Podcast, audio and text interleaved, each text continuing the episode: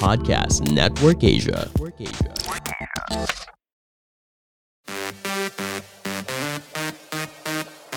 The hottest and the latest stories in the showbiz world this week roundup. This is Push Most Wanted with Jeff Fernando. Hello Pushmates! Ako po si Jeff Fernando at muli magsasama-sama na naman tayo para sa isang espesyal na episode dito lang yan syempre sa Push Most Wanted. Pero bago natin ibigay sa inyo ang mga latest updates tungkol sa inyong mga paboritong celebrities, huwag niyo munang kalimutan na mag-like, follow at subscribe sa ating mga social media accounts para lagi kayong updated sa inyong mga paboritong artista. At simulan na natin ang balitaan at chikahan ngayong episode na ito.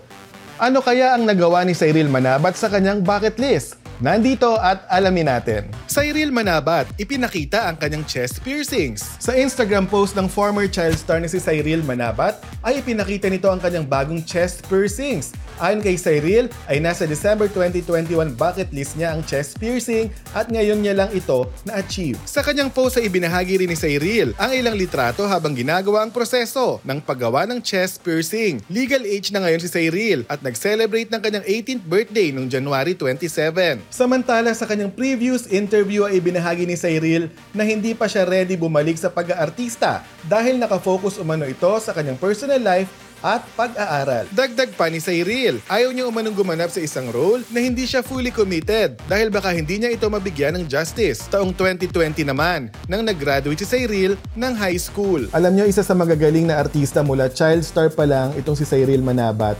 Para siyang si Zijan Haranilla na natural na natural ang pag-arte sa harap ng camera, di ba kung napapansin niyo sa mga telesereng ginanapan ni Cyril nung bata pa siya. At marami nga ang naghihintay sa kanyang pagbabalik sa showbiz, di ba? Pero sabi niya nga, ang focus niya ngayon ay ang kanyang personal na buhay at ang kanyang edukasyon. Para naman sa ating top news story number 4, bakit nga ba humihingi ng public apology ang kampo ni Don Chang kay Christopher Min?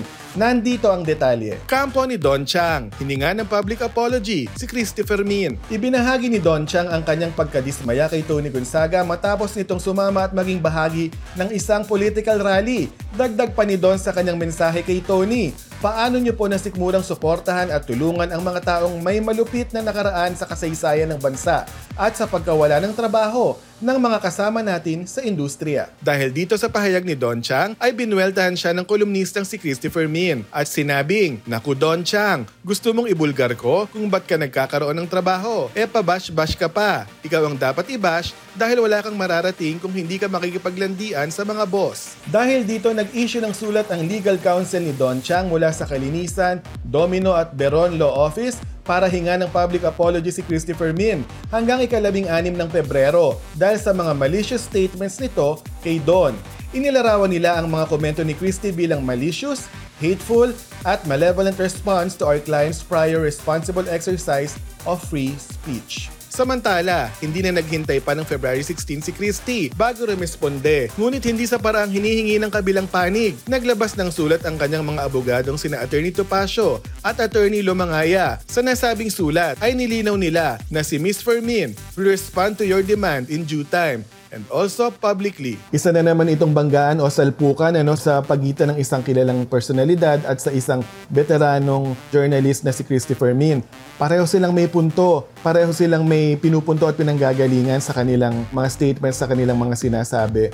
Pero intayin natin, lalamig din yan, di ba? Parehong bepunto, parehong may pinaglalaban, lalamig din yan at sana makapag-usap sila ng maayos at masettle na ang issue. Pumunta naman tayo sa ating top news story number 3. Balikan natin ang naging pahayag ni Tony Gonzaga kaugnay sa pag-alis niya bilang host ng Pinoy Big Brother. Tony Gonzaga, tuluyan ang nag-resign bilang host ng PBB. Naglabas ng pahayag noong February 9 si Tony Gonzaga kaugnay ng pag-alis niya bilang host ng reality show na Pinoy Big Brother. Sa kanyang pahayag ay sinabi nitong itinuturing niyang pinakamalaking karangalan ang pagiging host ng program na tumatak sa maraming Pilipino. It has been my greatest honor to host PBB for 16 years. Saad ni Tony, dagdag pa nito, ang makita kung paano nagsimula bilang housemates ang ilan sa mga kasama niyang host sa programa hanggang sa makita kung paano nila narating ang kanilang kinilalagyan ngayon ang ilan sa mga hindi niya malilimutang sandali bilang host ng PBB. Matatanda ang isa si Tony sa mga original host ng PBB. Si Bianca Gonzalez, isa din sa pinakamatagal na host ng PBB, ay naging host pagkatapos nitong sumali sa pinakaunang Celebrity Edition. Opisyal naman na inendorso ni Tony si Bianca, napapalit sa kanyang tungkulin bilang main host ng programa. Anya, alam niyang kaya ni Bianca at ng iba pang host na ipagpatuloy ang legacy ng PBB. Samantala, naglabas din ng pahayag ang ABS-CBN tungkol dito at pinasalamatan si Tony sa pagiging main host ng PBB. Sa huli ay nakasaad sa pahayag ng ABS-CBN na tinatanggap nila ang desisyon ni Tony na mag-resign at iginagalang ang kanyang personal choices. Isa sa malalaking balita na tinutukan this week itong pagre-resign o yung pag-alis ni Tony Gonzaga bilang main host dito sa Pinoy Big Brother na talaga namang pag PBB, inaabangan natin si Tony Gonzaga ang host niyan. Siya ang nagsasabi sa atin kung sino yung maaalis, di ba, sa bahay ni Kuya at sino ang big winner for this season. Siya yon, boses niya yon. Pero sabi nga nila lahat ng bagay ay may hangganan at ito na nga yung narating na yung hangganan kung hanggang kailan lang magiging host si Tony Gonzaga. At ito naman yung bagong chapter at pagkakataon kay Bianca Gonzalez na umakyat at siya na ang maging main host ng Pinoy Big Brother.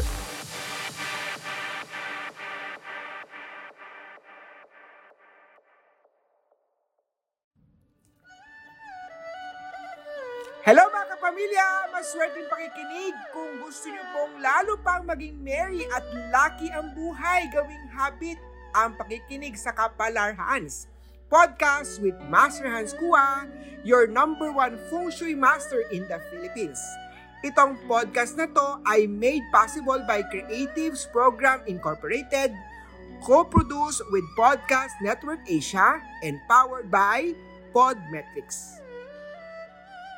Listen to Kapalar Hands on Spotify, Apple Podcasts, or kung saan man nakikinig ng podcast. See you there mga kapamilya!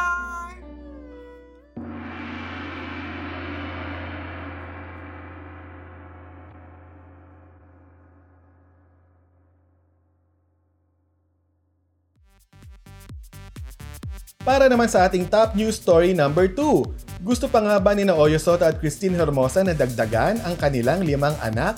Nandito ang detalye. Oyo Soto at Christine Hermosa bukas sa pagkakaroon ng mas marami pang anak. Sa isang vlog interview, ibinahagi ng mag-asawang Oyo Soto at Christine Hermosa ang mga pinagdaanan nilang medical condition bago nabuo ang kanilang pinakabunsong anak ngayon na si Vittorio Isaac. Inamin ni na Oyo at Christine na nag-undergo sila ng treatment para sa kanilang hormones. Ayon sa mag-asawa ay miracle baby si Isaac dahil nung panahon umano na mabuntis si Christine ay pareho silang may problema sa kanilang hormones. Ani ng kanilang doktor ay may problema si Oyo sa kanyang testosterone at mababa naman ang estrogen ni Christine. Pagbabahagi pa ni Oyo ay sinabihan din siya ng kanyang doktor na magpa-sperm count. Ginagamot umano nila Christine at Oyo ang kanilang medical condition patungkol sa kanilang hormones. Saad pa ng mag-asawa ay hindi nila sinasara ang kanilang pintuan sa pagkakaroon ng mas marami pang anak sa future. Isa sa mga showbiz couples na talagang solid na solid itong si Oyo Soto at si Christine Hermosa no? dahil sa kanilang ginagawa na pagbuo ng kanilang pamilya, at syempre yung pagdagdag sa kanilang mga anak, nakikita natin na talagang mga hands-on silang mga magulang sa kanilang mga anak. At talaga namang ginagawa nila ng paraan ang kanilang kalusugan para sa kanilang plano na magdagdag pa ng kanilang mga anak sa kanilang pamilya. At para naman sa ating top news story of the week, Love is in the air para kina Vice Ganda at Ayon Perez. Nandito ang detalye. Vice Ganda at Ayon Perez, kasal na. Ikinagulat ng marami ng inanunsyo ni Vice Ganda sa pamamagitan ng kanyang vlog na kasal na sila ng kanyang longtime boyfriend na si Ayon Perez. Matatanda ang lumipad papuntang Amerika sina Vice at Ayon nung nakaraang taon. At sa vlog ay ibinahagi ng dalawa ang talagang nangyari sa Las Vegas. Pagbabahagi ni Vice sa kanyang vlog ay October 19, 2021 nang maganap ang kasalan na ginanap sa Little Vegas Chapel. Legal ang pagpapakasal para sa mga miyembro ng LGBTQIA+ community sa Amerika. Ipinasilip din ni Vice ang mga naging kaganapan sa kasalan, kabilang na ang mga naging preparasyon nila bago ang big event. Sa vlog, ay prouding ibinahagi ni Vice ang kanyang Certificate of Commitment Oktubre noong 2019 nang kumpirmahin ni Vice at Ayon ang kanilang relasyon. Isa ito sa pinakamagandang nangyari sa love story ni Vice at Ayon at tamang-tama nga ang caption dito na love wins, di ba? Dahil talagang pinanindigan nila ang kanilang pagmamahalan at inakyat nila sa next level para naman doon sa mga bashers na Walang magawa at walang masabing hindi maganda, hayaan nating maging masaya si Vice at Ayon sa kanilang ginawa at sa kanilang pagmamahalan. At yan ang mga maiinit na showbiz balita at updates na inhanda namin para sa inyo sa episode na ito. Again, huwag niyong kalimutan na mag-like, follow at subscribe sa ating mga social media accounts para lagi kayong updated sa inyong mga paboritong celebrities. At mga kapamilya, huwag niyo rin kalimutan na mag-tune in sa ABS-CBN Entertainment Spotify in partnership with Podcast Network Asia. Dahil mapapanginggan nyo na rin dito ang inyong favorite ABS-CBN shows gaya ng Push Bets Live, Push Extra Scoop, at syempre itong Push Most Wanted. This is Jeff Fernando, your showbiz news reporter and thank you for listening to this episode of Push Most Wanted.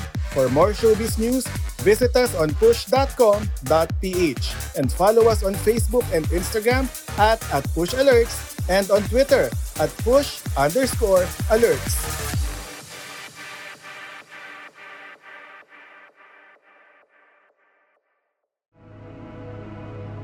The views and opinions expressed by the podcast creators, hosts, and guests do not necessarily reflect the official policy and position of Podcast Network Asia, the hosts of the program, or other programs of the network. Any content provided by the people on the podcast are of their own opinion and are not intended to malign any religion, ethnic group, club, organization, company, individual, or anyone or anything.